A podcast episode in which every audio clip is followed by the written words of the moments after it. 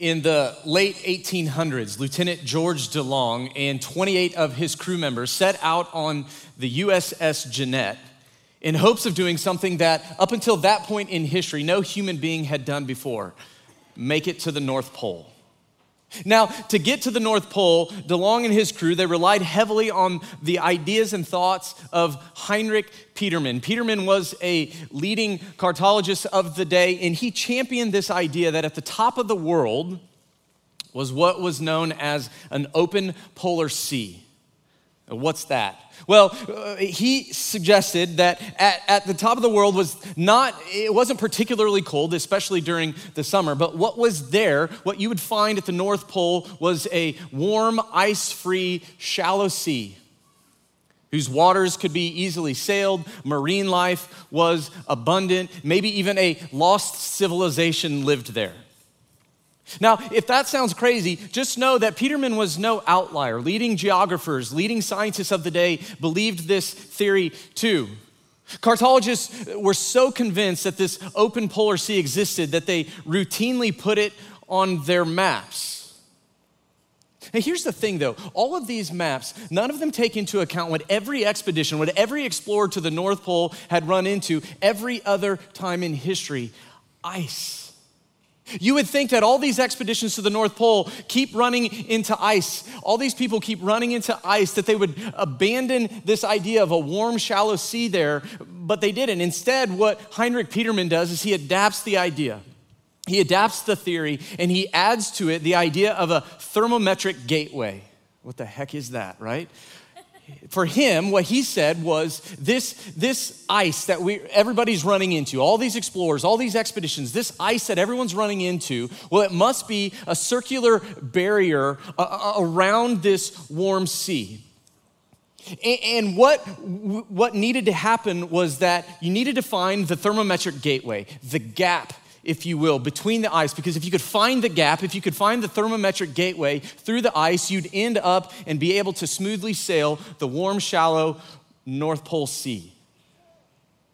Now, that's what George DeLong and his crew wanted to find. You probably know where this is going. It's not what he found.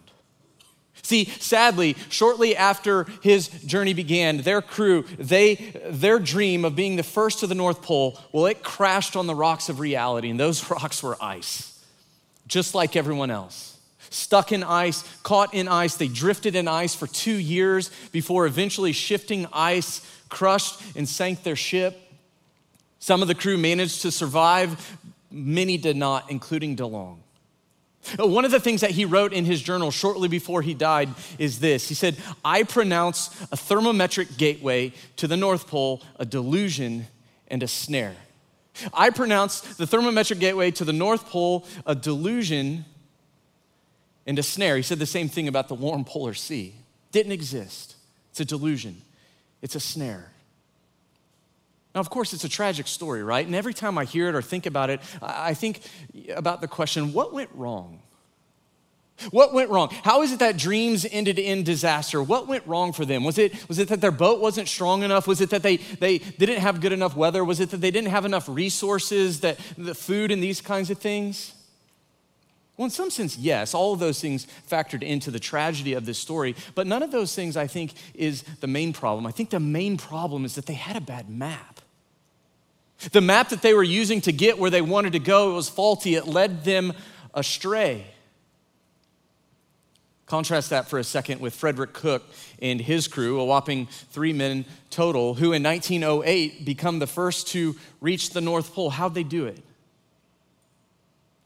Better boat, better weather, less ice? No, they had a better map.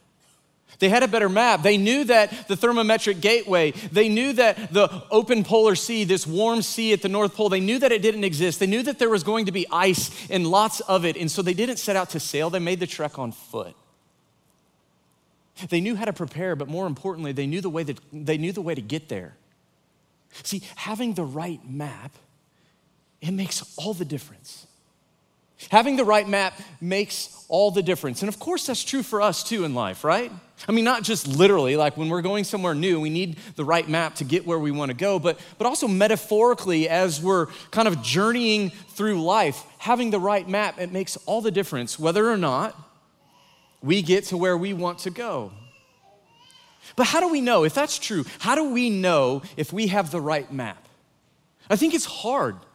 And I say that because I think our culture is full of maps, full of people offering their maps, their ideas, selling their thoughts, their ideas, their maps about how all human beings get to the one place that all human beings want to go, which is the good life. Our, map, our, our, culture is full of maps telling us how to get to the good life. So, so follow this map and you'll be successful. Follow this map and you'll be happy. Follow this map and you'll be wealthy. Follow this map and you'll be healthy. Follow this map and you'll be better looking. Follow this map and you'll have success and, and meaning and purpose. Follow this map and you'll finally get the significance that you've been longing for. And of course, all of those things are good things. They're not bad things. They're things that we as human beings want. And so, what we do is we stake the expedition of our lives in pursuit of them. But the map that we're using to get to the good life, it makes all the difference. See, see, here's a question. Do you know what map you're using in life? Do you know what map you're staking the expedition of your life on? Why does it matter that we know the answer to that question? Uh, James K.A. Smith, he's an author, philosopher. He wrote this in one of his great little books. He said, it's not until we're shipwrecked that we realize we trusted faulty maps. It's not until we're shipwrecked that we realize we trusted faulty maps. See, here's what he's saying he's saying faulty maps lead to shipwrecked lives. Why do we need to know what map we're using in life? Because faulty maps lead to shipwrecked lives. We're in this series this summer uh, looking at the Psalms in the Old Testament, various Psalms in the Old Testament. This morning, I want to look together with you at Psalm 1. It's a, it's a wisdom psalm, and it's a psalm that I love for lots of reasons, but, but in particular because it lays out pretty plainly, pretty clearly. Sometimes I'm a pretty black and white guy, just give it to me straight. That's what it does. It lays out pretty plainly for us two different ways to live. It gives us two different maps for how we can live our lives. And, as we consider this psalm together, I want you to consider these two questions because I think these are the questions that come out of this psalm. Which way are you going in life, and what map are you using to get there? Which way are you going in life, and what map are you using to get there? Okay, let's jump in. Psalm 1, verse 1. Blessed is the one who does not walk in step with the wicked, or stand in the way that sinners take, or sit in the company of mockers. Now, I have this word blessed here highlighted because as I was studying this passage, it, it struck me. It jumped off the page of me. I don't know that this is necessarily the, the whole point of the psalm or anything, but, but it just struck me that the first word of the first psalm in the Bible is blessed. Now, that's how our English, most of our English translations translate, our English Bibles translate the Hebrew word behind this word. Remember, the Old Testament, it's written in Hebrew. This is how our English Bibles mostly translate this word, but we could also just as easily translate it as, as happy or, or thriving or, or flourishing or successful or rewarded. See, I, am pointing this out because I want us to see that God is interested in, God is invested in, God created us, you and me. He created us to thrive. God created us for flourishing. He created us for abundant life. See, God wants you and me to be blessed, and He's giving us the roadmap in this psalm on how to get there. One of the things that I get to do around here at our church is I get to work with uh, college age young adults, and I love working with this group of people. Uh, and, and, but what, one of the things that's come up over the years as I've been doing that is this idea that, that God is not interested in my happiness. God is not interested in my flourishing. That's not necessarily the words that they would say, but God is not interested in me thriving. God's not interested in my success. God's not interested in my happiness. What God is mostly interested in is me just following rules. And to be fair to them, I don't think that that's just a college idea, right? I, I, think that's an idea that maybe some of us in this room have or watching online, that we've got this notion in our minds that God is mostly interested not in our happiness, not in our success, not in our thriving, not in our flourishing, but God is mostly interested in us just following rules. Not according to Psalm 1. Psalm 1, verse 1, word 1 says, blessed, for, thriving, flourishing. That's what God wants for us. That's what God wants for us. And if that's true, then we've got to ask how do we get it? If God wants us to be blessed, if God wants us to flourish, if God wants us to thrive, well, then how do we get that? How do we become those kinds of people?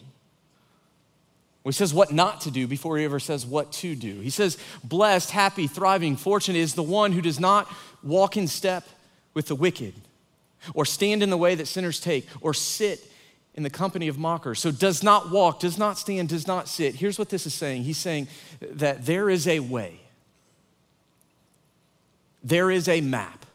There is a way in life of those who resist God. There is a way, there is a map of those who think they know better than God. There is a way of those who live contrary to the way that God has created us to live. Resist that way. Resist the way of those who resist God. Now, maybe you're wondering okay, wait a second. Are you saying, or is this verse saying that I shouldn't associate myself with, with people who don't believe what I believe the Bible says? People who, who don't necessarily believe what I believe about Jesus? No, I'm not saying that. I'm not saying that, neither is this verse, but what I think this verse is doing for us is it's, it's giving us a warning. Embedded in this verse is a warning, and that warning is this that we need to be careful with who we're letting influence us. We need to be careful with, with who we're letting influence or, or what we're letting influence our thinking, who we're letting shape what we do, what we think about. Why? Because what we think about will determine what we love, and what we love is what we'll become. What we think about will determine what we love, and what we love is what we become. And so we've got to wrestle with that, right? I say we, me, you. Who's influencing you? When you think about the list of influences in your life, when you think about the list of things and people that, that are shaping you and what you think, who is it? What is it? Here's a different question Do you really want to be where that thing is leading you? Do you want, really want to be where that person is going? See, God is saying, God is saying that if we want to flourish, we've got to resist the way of those who resist God. If we want thriving, if we want the good life, then, then we can't stake the expedition of our lives on those who think they know better than Him. God has a better map for us. That's what this psalm is about. God has a better map for our lives, and it's found in verse 2. Blessed is the one whose delight is in the law of the Lord and who meditates on his law day and night. So let me just quickly point out we see law here twice. I just talked, wait, are we saying rules? No. Sometimes we think we hear law and we associate rule. This is kind of one of those things, it's one of those translation things, right? Like scholars have pointed out that, you know, a better word, or not maybe a better, but a, another word that we could use here is instruction. That instruction of the Lord meditates on his instruction day and night. Because a lot of the Bible, it's, it's not rules at all, it's narrative. But, but when the Bible, when we translate this word law, really, it's the entire instruction of God. This is the key to this psalm. This is the roadmap that God is giving to us this morning that success in life, it depends on our saturation in God's word. Your success in life depends according to Psalm 1, verse 2, on your saturation in His Word.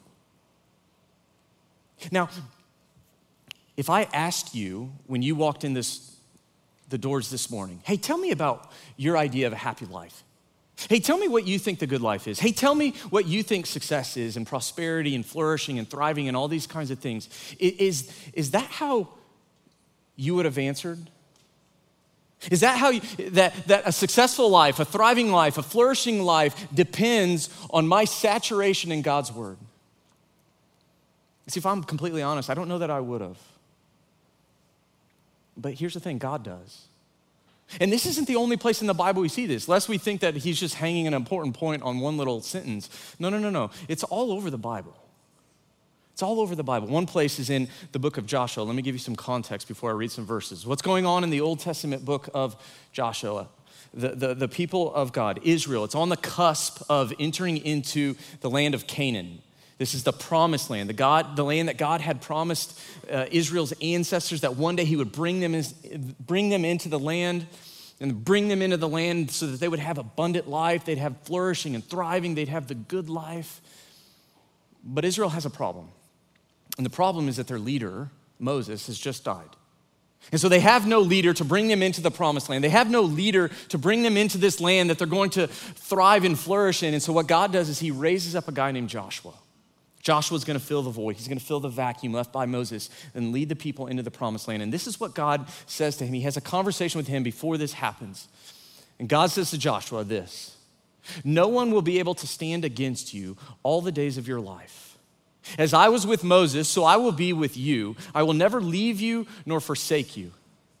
Be strong and courageous because you will lead these people to inherit the land I swore to their ancestors to give them. Be strong and very courageous. Be careful to obey all the law, all the instruction my servant Moses gave you. Do not turn from it to the right or to the left, that you may be successful wherever you go. Keep this book of the law always on your lips. Meditate on it day and night so that you may be careful to do everything written in it. Then you will be prosperous and successful. Then you will be prosperous and successful. See, what God is saying to Joshua is that if, if Joshua wants to thrive, if Joshua wants success and prosperity and the good life in the land that he's promised, then what Joshua needs to do is let his word become central to all that he is and all that he does. Now, that sounds a lot like Psalm 1, verse 2, doesn't it? Blessed is the one, happy is the one, thriving is the one, flourishing is the one whose delight is in the law of the Lord and who meditates on his law day and night. See, this is the ancient, transcendent wisdom of the Bible right here, right here in one verse. This is the ancient, transcendent wisdom of the Bible that if you want happiness, if I want happiness, if we want happiness in life, if we want success and prosperity, if we want the good life, then we've got to learn to delight. We've got to learn to find great joy, deep joy, lasting joy in God's word. We've got to learn to let God's word, all of His word, not just the parts that we like, all of His word become central to, to who we are and all that we do. And here's an uncomfortable question Is that your view of Scripture? Is, that, is this your posture toward the Bible? Is that, do you read the Bible? Do you read it like this? Like the good life depends on it? Your good life depends on it? See, in case you think that I'm just coming at you, let me, let me just be honest and say, I'm a pastor. I don't know if I'm supposed to say this, but I'm going to say it. My answer to those questions is often no. It's not my posture toward Scripture. It's not my posture toward God's Word. It's interesting. It's ironic, right? Like God says, hey, here's the roadmap. You want blessing, you want uh, thriving, you want success, you want prosperity, you want these things, then this is what you do. And you know what I do? I say, nah. Too busy. I got all these other things going on. I, have got more important things to worry about. I'm too fixated on, on other maps. I'm too fixated on, on faulty things, faulty thinking about God. The list goes on and on and on. See, see, I spend so much of my time in my life not listening to the voice of God in my life through His Word because I'm listening to the voice of so many others. I spend so much time not listening to the voice of God because I'm so fixated on listening to the voice of others. As I was wrestling with this, convicted by it, praying through it, a passage from a book written by John Mark Comer called Ruthless Elimination of Hurry. It's a fantastic book. Ch- uh, check it out. But he says this remember, I'm saying this to me. But he says this He says, Do you ever catch yourself with a sneaking suspicion that you'll wake up on your deathbed with this nagging sense that somehow, in all the hurry and busyness and frenetic activity, you missed the most important things. Somehow you started a business, but you ended a marriage. You got your kids to their dream college, but you never taught them the way of Jesus. You got letters after your name, but learned the hard way that intelligence is not the same as wisdom. You made a lot of money, but you never grew rich in the things that matter most. You watched all 14 seasons of blank, but never learned to love prayer. Guilty. See, we convince ourselves, I convince myself that other maps are going to make me happy, that other maps are going to lead me to the life that I want. But God is saying to us this morning in this psalm, He's saying, no, no, no, no, no, no. Blessed, happy, fortunate, thriving, success, prosperity is the one whose delight is in the law, the instruction of the Lord, who meditates on his law and instruction day and night. That person is like a tree planted by streams of water, which yields fruit in season, whose leaf does not wither. Whatever they do prospers. See, the Bible gets a bad rap. The Bible gets a bad rap. People will, will claim, you know what, the Bible, the, what the Bible does is it restricts me, it limits me, it confines me, takes away my freedoms. This is, this is what the Bible does, right? This is, this is the argument that's made. And by the way, that's not just people now. That's, that's always been the case. That's been the argument that Satan has been convincing people of ever since that day in the garden when he approached the man and the woman. When God said to them, to Adam and Eve, you can do all these things, just don't do this thing. And Satan comes in he says, you know what? You should do that thing. You should, you know what? You should, you should eat that fruit. You should define what's good and evil for yourself, what's right and wrong for yourself. You should do whatever you want. You do you, Adam and Eve, and then you'll be happy. That's real living. That's always been the lie that Satan has been telling people. And it's the lie that our culture tells us, right? It's a summary of the lie of all the faulty maps, all the faulty thinking that somehow we're going to be happier apart from God. That somehow we're going to be happier apart from God. But here's the thing that map, that idea, doesn't bring life, it brings death. It brought death to the garden, and it brings death to our lives too in the form of sin. God is saying to us in His Word this morning, it's a faulty map. God's word, my word, is what brings life. It's not confining, it's not restricting, it's not limiting, it's freeing. And so that's why we're encouraged to, to learn to delight, learn to find joy, great joy, deep joy in God's word. Learn to let God's word become central to all that we are and all that we do. And when we do, He promises us this is a promise that person is like a tree. It's a beautiful image, isn't it? I mean, we stop to think about it, this is a beautiful image. That person is like a tree, planted by streams of water, always attached to a life source, which yields fruit in season, whose leaf does not wither. Whatever they do prospers. Whatever they do prospers. Now, this isn't talking about material prosperity. It's not talking about financial prosperity. No, it's talking about the kind of prosperity that God has created us for. The kind of prosperity that comes when we live in relationship with the living God. The kind of prosperity that comes when we live inside of God's story and play the part that He's giving to us. We become like a well watered, always attached to a source of life tree, a leafy green tree in a dry climate, always producing fruit in season. See, a, a, tree doesn't produce fruit for itself, it produces fruit for others. And that's what God is saying that, that when we let His word become central to all we do and all we are, we're like a leafy tree attached to a source of life, bearing fruit in the lives of others. Don't you want that? Like, don't you want that to be a description of your life? Remember, it's a promise. Let God's word become your delight. Let God's word be something that you meditate on day and night. But if not, not so the wicked. They are like chaff that the wind blows away.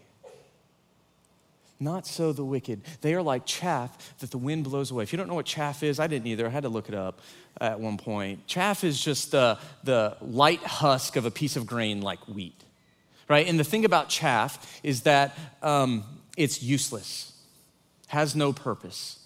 And so, what, what farmers in the ancient Near East would do, and, and, honestly, they still do it today, is they would do a process called winnowing. They'd winnow the grain. And what that did is it separated the husk from the grain. And the way they did that is they would smash or beat the grain, and then they'd throw it up in the air. And when it was thrown into the air, The heavier grain would fall to the ground, and the lighter husk, the chaff, would be caught by the wind and blown away.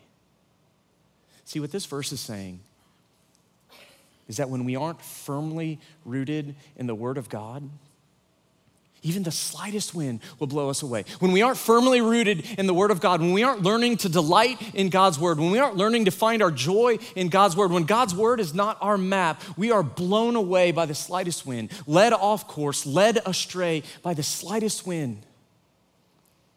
And here's the thing there are consequences to that.